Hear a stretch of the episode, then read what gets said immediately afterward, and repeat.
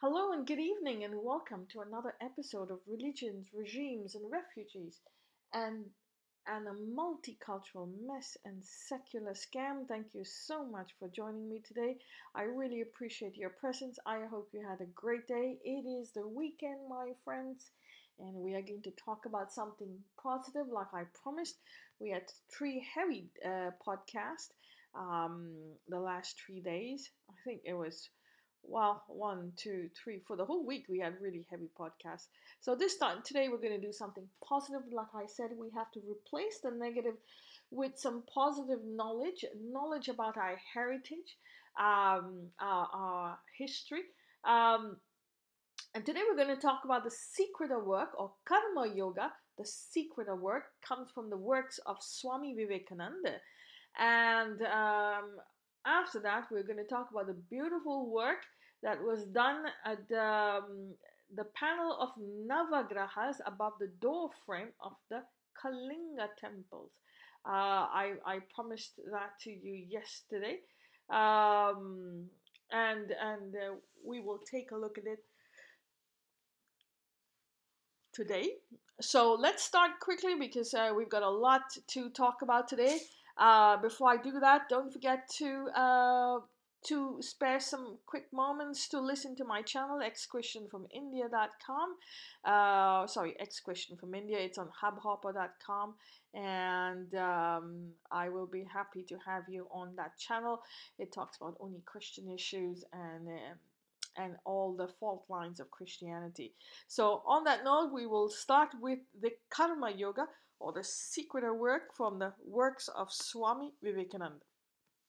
So, chapter 3 The Secret of Work.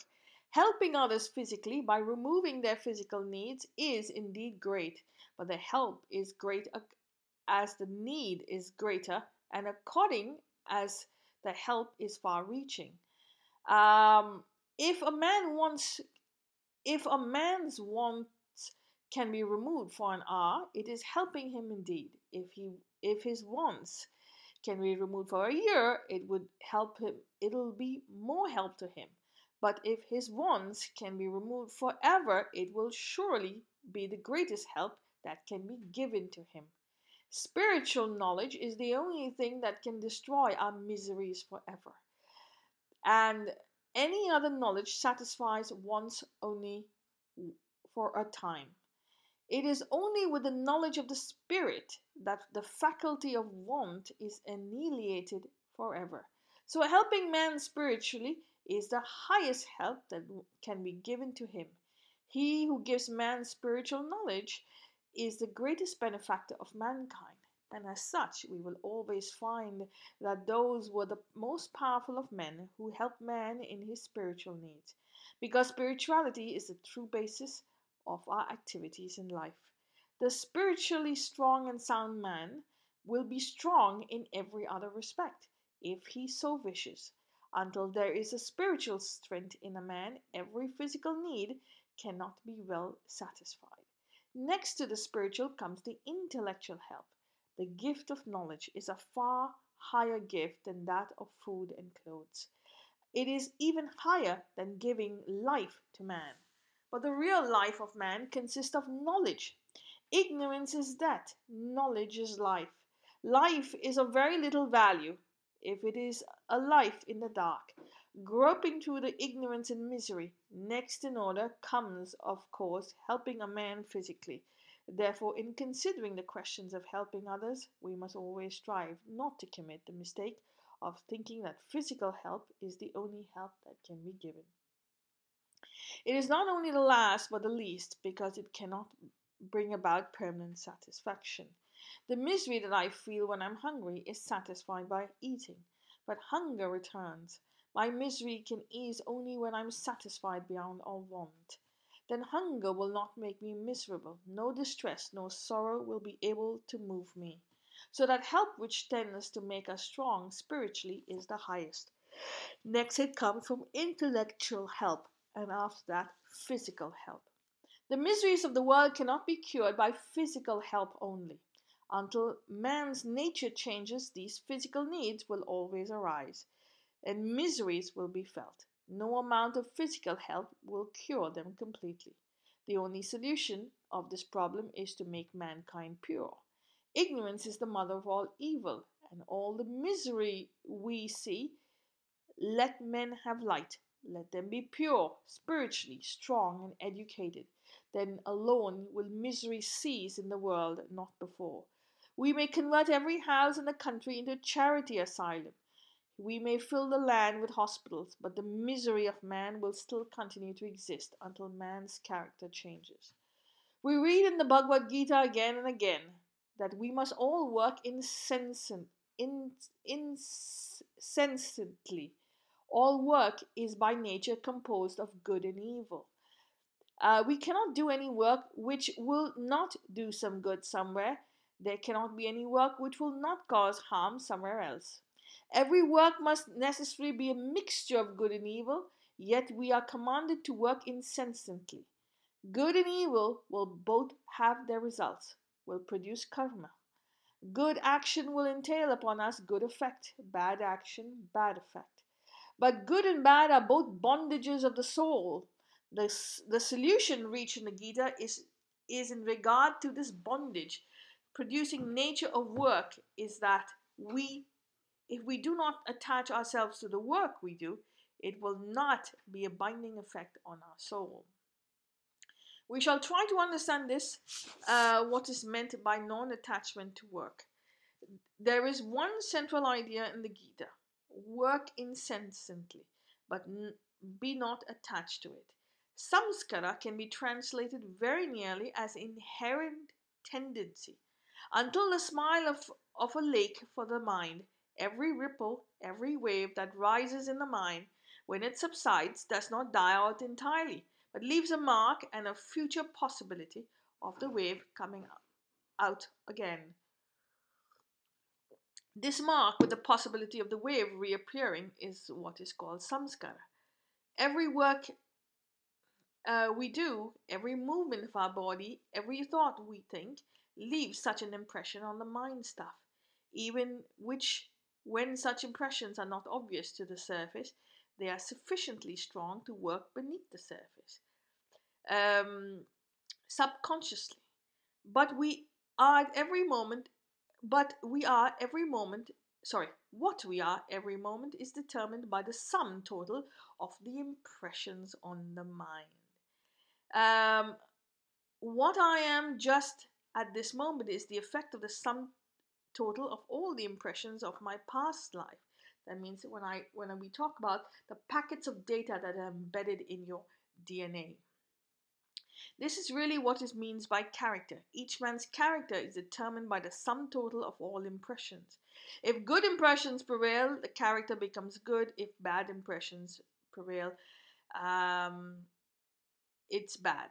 If a man consciously hears, hears bad words, thinks bad thoughts, does bad actions, his mind will be full of bad impressions and will influence his thought and work without his conscious to the fact. In fact, these impressions are always working and their res- re- resultant must be evil, and that man will be a bad man, he cannot help it. The sum total of all these impressions and will will create the strong motive of power for doing bad actions. We will be like a machine in the hands of his impressions, and they will force him to do evil. Similarly, if a man thinks good thoughts and good works, the sum total of these impressions will be good. In a similar manner, will force him to do good in spite of himself. When a man has done so much good work and thought so many good thoughts, that there is an irresistible tendency in him to do good in spite of himself and even if he wishes to do evil, his mind, as the sum total of his tendencies, will not allow him to do so. The tendencies will turn him back. It is completely under the influence of good ten- tendencies. When such is the case, the man's good character is said to be established. As that tortoise tucks his feet and head inside the shell, you may kill it and break it into pieces, and yet it will not come out. Even so, the character of man who has control over his motives and organs is unchangeably established. His control he controls his own inner forces, and nothing can draw them out of his will. By the continuous reflex of good thought, good impressions, moving over the surface of the mind. The tendency for good becomes strong, and as a result, we feel able to control the indriyas, the sense organs, the nerve centers. Thus alone will character be established. Then alone uh, a man gets the truth. Such a man is safe for, forever. He cannot do any um, evil. You may place him in a company, there will be no danger for him. There is still higher state than having this tendency, and there is desire of liberation. You must remember the freedom of the soul is the goal of all yogas, and each one equally leads to the same result. By the work alone, men may get to where Buddha uh, has largely got largely by meditation or Christ by prayer. Buddha was working jnani, Christ was a bhakta, but the same goal was reached by both of them. The difficulty is here. Liberation means entire freedom freedom from the bondage of good as well as from the bondage of evil. The gold chain is as much a chain as an iron, iron one. There is a thorn in, in, in my finger, and I use another to take the first one out. And when I have taken it out, I throw both of them aside. I have no necessity for keeping the second thorn, because both are thorns after all. So the bad tendencies are to be counteracted by good ones, and the bad impressions on the mind should be removed by the fresh waves of good ones. Until all of this evil disappears or is sub- subdued and held in control in a corner of the mind, but after that, um, the good tendencies have to be conquered. Thus, the attached becomes unattached, Work let not the action of the thought produce a deep impression on the mind. Let the ripples come and go. Let huge actions proceed from muscles and the brain, but let them not any deep impression of, on the soul. How can this be done? We see the impression of any action to which we attach ourselves remain. I may meet hundreds of persons during the day, and among them meet also one whom I love. When and when I retire at night, I may try to think of the faces I saw, but only that face becomes more the mine. The face which I met perhaps only for one minute, for which I loved, all the others have vanished. The attachment to this particular person caused deeper impression of my mind than all other faces. Phys- physiologically, the impressions have all been the same. Every one of the faces that I saw pictured itself on the retina, and the brain took pictures in, and yet there was no similarity uh, of the effect upon the mind. Most of the faces, perhaps, were the entirely new ones, about I, which I had never thought before. But that one face of which I got only one glimpse found associations inside. Perhaps I had pictured him in my mind for years knew hundreds of things about him, and this one new vision of him awakened hundreds of sleeping memories in my mind. And this one impression, having been repeated perhaps a hundred times more than those of the different faces together, will produce the same great effect on my mind. Therefore, be unattached. Uh, let things work. Let bra- let the brain centers work, work incessantly, but let not a ripple conquer the mind. Work as if you were a stranger in the land, a sage is uh, on a sojourn, on a journey. Work incessantly, but do not bind yourself. Bondage is terrible. The world is not our habitation, it is only one of many stages to which we are passing. Remember the great saying of the Sankhya the whole of nature is for the soul, for the soul, not the soul for nature. The very reason our nature's existence is for the education of the soul, it has no other meaning. It is there because of the soul must have knowledge and through knowledge free itself. If we remember this always, we shall never be attached to nature. We shall know that nature is a book in which we are to read, and when we have gained the required knowledge, the book is of no value. to us. Instead of that, however, we are identifying ourselves with nature. We are thinking of the soul is for nature and the spirit is for flesh. As the common saying has it, we think that man lives to eat and not eats to live. Um, we are continuously making this mistake. We are regarding nature as our, ourselves and becoming attached to it.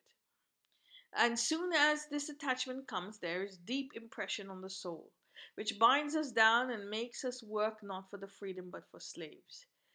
The whole gist of this teaching is that you should work like a master and not a slave. Work incessantly, but do not do slaves' work. Do not see how everybody works. Nobody can altogether be at rest. 99% of mankind works like slaves, and the result is misery. It is all selfish work, work for freedom, work through love. The word love is very difficult to understand. Love never comes from this until there is freedom. There is no true love possible in the slave. If you buy a slave and tie him down in chains and make him work for you, he will work like drudge, but there will be no love in him. So when we ourselves work for these things the of the world as slaves, there can be no love in us, and the work and our work is not true work. It is true a work done for relatives and friends, and is true and is true a work done for our slaves. Selfish work is slaves' work, and here is a test. Every act of love brings happiness. There is no act of love which does not bring peace and blessedness as his reaction.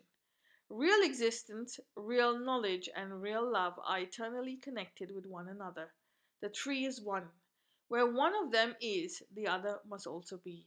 There are three aspects of one without a second. The existence, knowledge, and bliss. When that existence becomes relative, we see it as the world. The knowledge becomes in it in its turn modified into the knowledge of things uh, of the world, and that bliss forms the foundation of all true love uh, known to the heart of man. Therefore, true love can never react as the cause of pain, either to the lover or to the beloved. Suppose a man loves a woman, he wishes to have her all himself and feels extremely jealous about her movement. He wants her to sit near him, to stand near him, and to eat and move to his at his bidding. He is a slave to her, uh, her he is a slave to her and wishes to have her as his slave. That is not love. It is a kind of morbid affection of the slave, insinuating itself as love. It cannot be love because it is painful. If she does not do what he wants, it brings him pain. Um, with love, there's no pain reaction. Love only brings reaction of bliss. If it does not, it is not love. It is mistaking someone else for love. When you have succeeded in your in loving your husband, your wife, um, your children, and the whole world, the universe, in such a manner that there is no reaction of pain or jealousy, no selfish feeling, uh, then you are in the state of unattached, of being of you are in a fit state to be unattached. Krishna says, Look at me, Arjuna. If I stop from work for one moment, the whole universe will die. I have nothing to gain from work. I am of the one Lord. But why do I work? Because I love the world. Uh, the divine is unattached because he loves. God is unattached because he loves. The real love makes us unattached.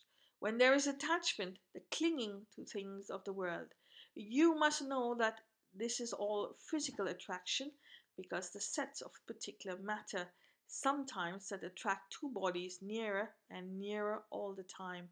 And if they cannot go near another produces pain but where there's real love it does not rest on physical attachment at all.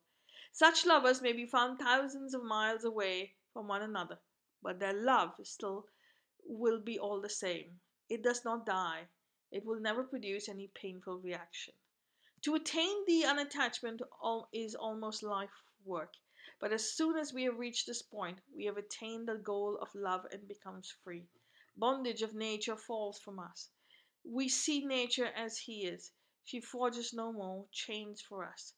We stand entirely free and take not the results of work into consideration. Who then cares what the results may be? Do you ask anything from your children in return for what you have given him? It is your duty to work for them. And there the matter ends. If whatever you do for a particular person, a city, or a state, assume the same attitude towards it as you have towards your children, expect nothing in return. If you have invariably take the position of a giver, in which everything given to you is a free offering in the world, without any thought of return, then you will work, then your work will bring no attachment. Attachment comes only when we expect a return. So basically, I'm going to explain this to you. Invest in the action, not in the fruit of the action. Very important. Put your efforts in the action, whatever action you're doing. Make sure it's done uh, on a positive note and make sure it's done uh, to balance the status quo, to have peace, to improve the status quo, to help someone else.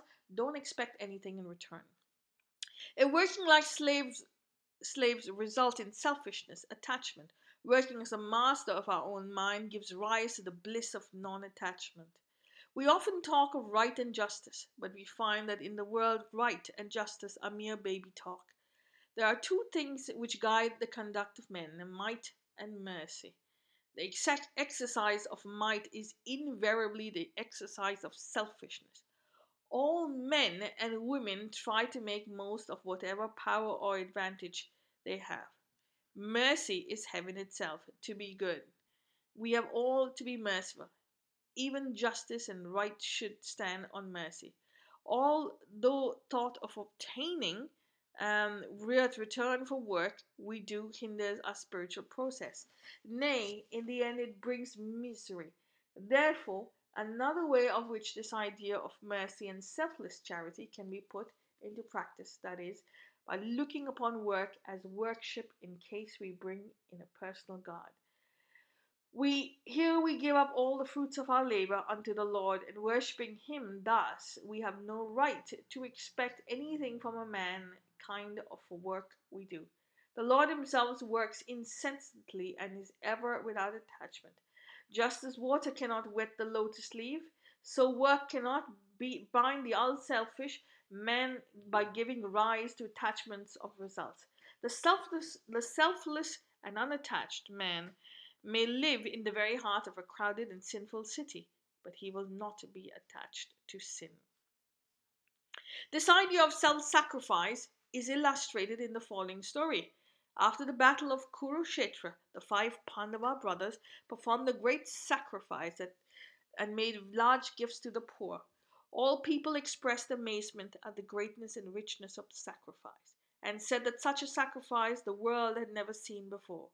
But after the ceremony there came a little mongoose, half of whose body was golden and the other half was brown, and he began to roll on the floor of the sacrificial hall. He said to those around, You are all liars. This is not a sacrifice. What? they exclaimed. You say this is no sacrifice? Do you know how much money and jewels are poured out to the poor? And everyone became rich and happy. This was the most wonderful sacrifice any man ever performed. And the mongoose said, There was once a little village, and in there dwelt a poor Brahmin with his wife, son, and son's wife. They were very poor and lived um, they were very poor and lived on small gifts made to them by for preaching and teaching. They came in a land of three three years famine.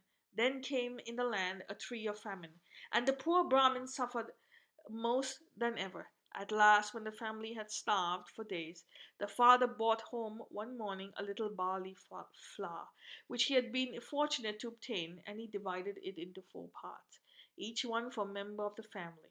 They'd prepared it for the meal, and just as they were about to eat, there was a knock on the door. The father opened it, and there was stood a guest. Now in India, a guest is a sacred person. He is a god for the time being, and must be treated as such. So the poor Brahmin come in, uh, come in and said, "Come in, sir. You're welcome." He set the get before the guest his own portion of food, which the guest quickly ate, and said, "Oh, sir, you have killed me. I've been starving for ten days." And this is the, a little bit has just increased my hunger. Then the wife said to her husband, Give him my share. But the husband said no.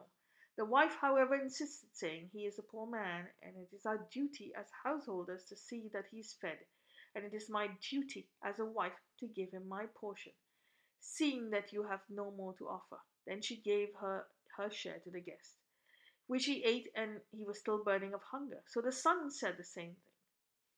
Um, the night, uh, the guest ate that but remains unsatisfied. So the son's wife gave the potion.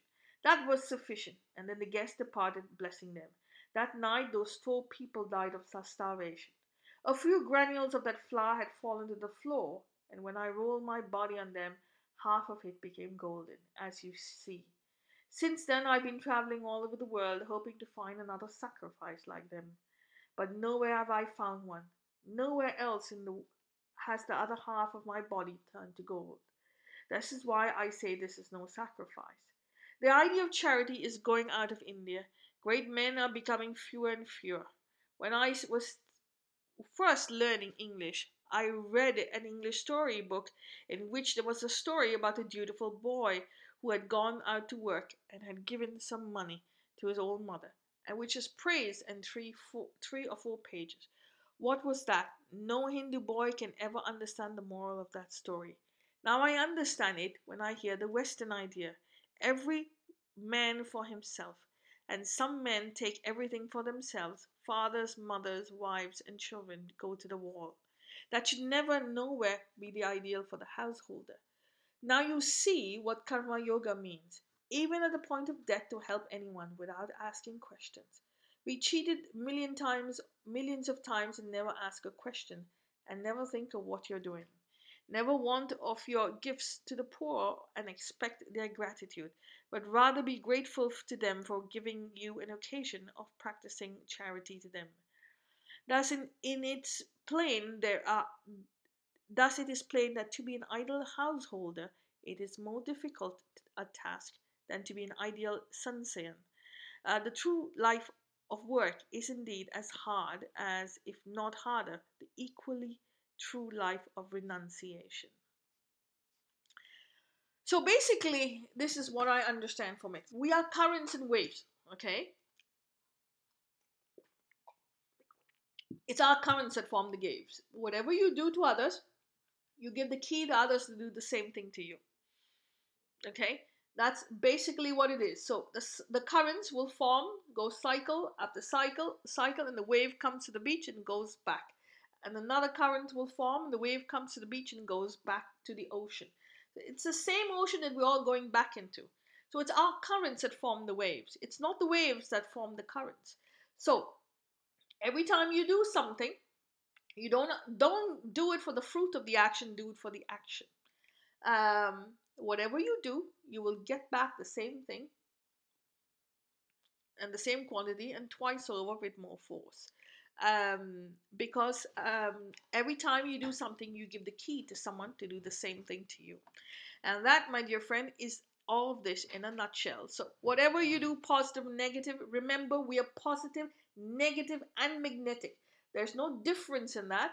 We are made out of, uh, we are a duality electromagnetic field, and the magnetic is made out of a uh, positive, negative, uh, a positive and negative, and obviously the magnetic field. So negative, positive, and magnetic, and you have the um, the base of human of, of the species of life. Everything in the in the universe is the same.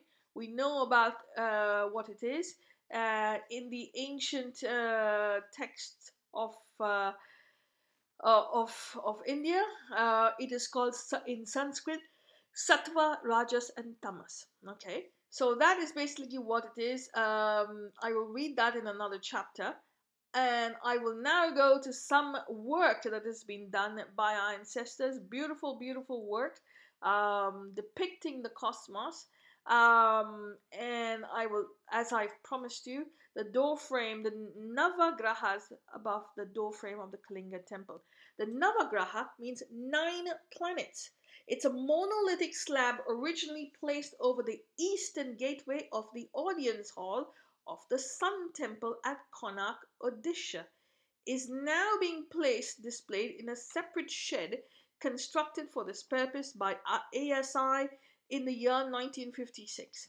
This monolithic slab measures 6 meters in length, 2 meters in width, and 1.2 meters in height. This has been made into nine different inches representing the figures of the Navagrahas, which were richly ornamented.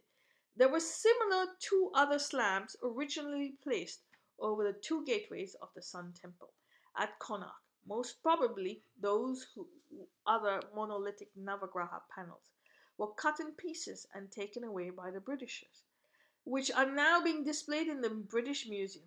All the Grahas are seated across a cross-legged on a lotus pedestal carrying a water pot in the left hand and in the right a rosary, a Rudraksh mala. Um, watch the Yagna Pabita, the sacred thread, the Kundala, earring in the years, um, the anklet on the right leg, the Rahu and Ketu don't have, which they don't have. Uh, there are some pictures on the site which I will give you so shortly, and we will go into um, we will go into um, detail of it. Now this comes from the site lunasectasy.com. I repeat, lunasectasy.com. Absolutely amazing site.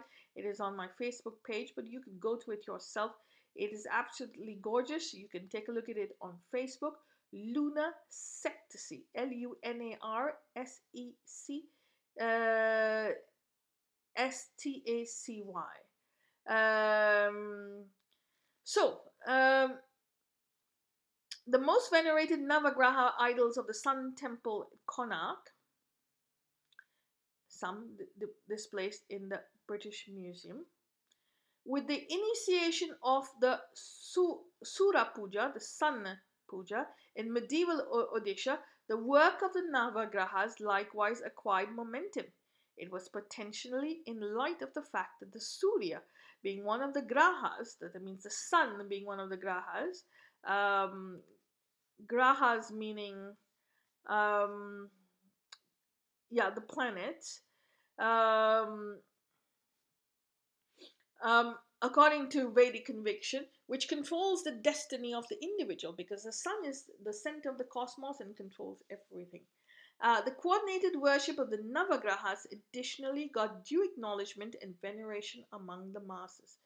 The practice of Navagraha worship had hampered was hampered with the decline of the sun um, sect uh, you know denomination particularly when the Sun Temple at Konark was deserted. However, the Graha, that means the planets, the Puja Graha Stotra, ch- chanting and reciting of hymns, are still in practice by individuals to appease all the planets before the initiation, initiation of the work. People are, are wearing rings having different stones for the appeasement of different grahas. Over the mo- uh, most recent decades, it has been seen that few temples devoted to Sani have come up. Most likely it owes its inheritance from Gra- Navagraha worship, which were widely practiced in the bygone eras. In Bengal and Bihar, nine planets are portrayed in standing stands. In certain sports with the Vahanas and in, in a few different sports without the Vahanas. Yet in Odisha, every one of the grahas, that is the planets, is seen sitting cross legged on a lotus platform. The Navagraha panel has been found above the entrance doorways since the evolution of the Kalingan temple architecture. With the passage of time, this portrayal of the Graha panel turned into an in, enriching workmanship theme in the Kalingan temple architecture. We find Graha panels in the lintel slabs or even the earliest surviving and the best preserved specimen temples of the pre Soma Vamsi period, like Lakshmaneshwar, Shatrughaneshwar, Parashurameshwar temple. But astonishingly, astonishingly, we find out eight grahas, that is, uh, we find only eight grahas. Ketu, one of the planets, is seen missing. Ketu is the ninth planet found a spot on the archetype of temples from the 10th century onwards. The persever- uh, pers- pervasiveness. Uh, f- just bear with me here. Won't be very long.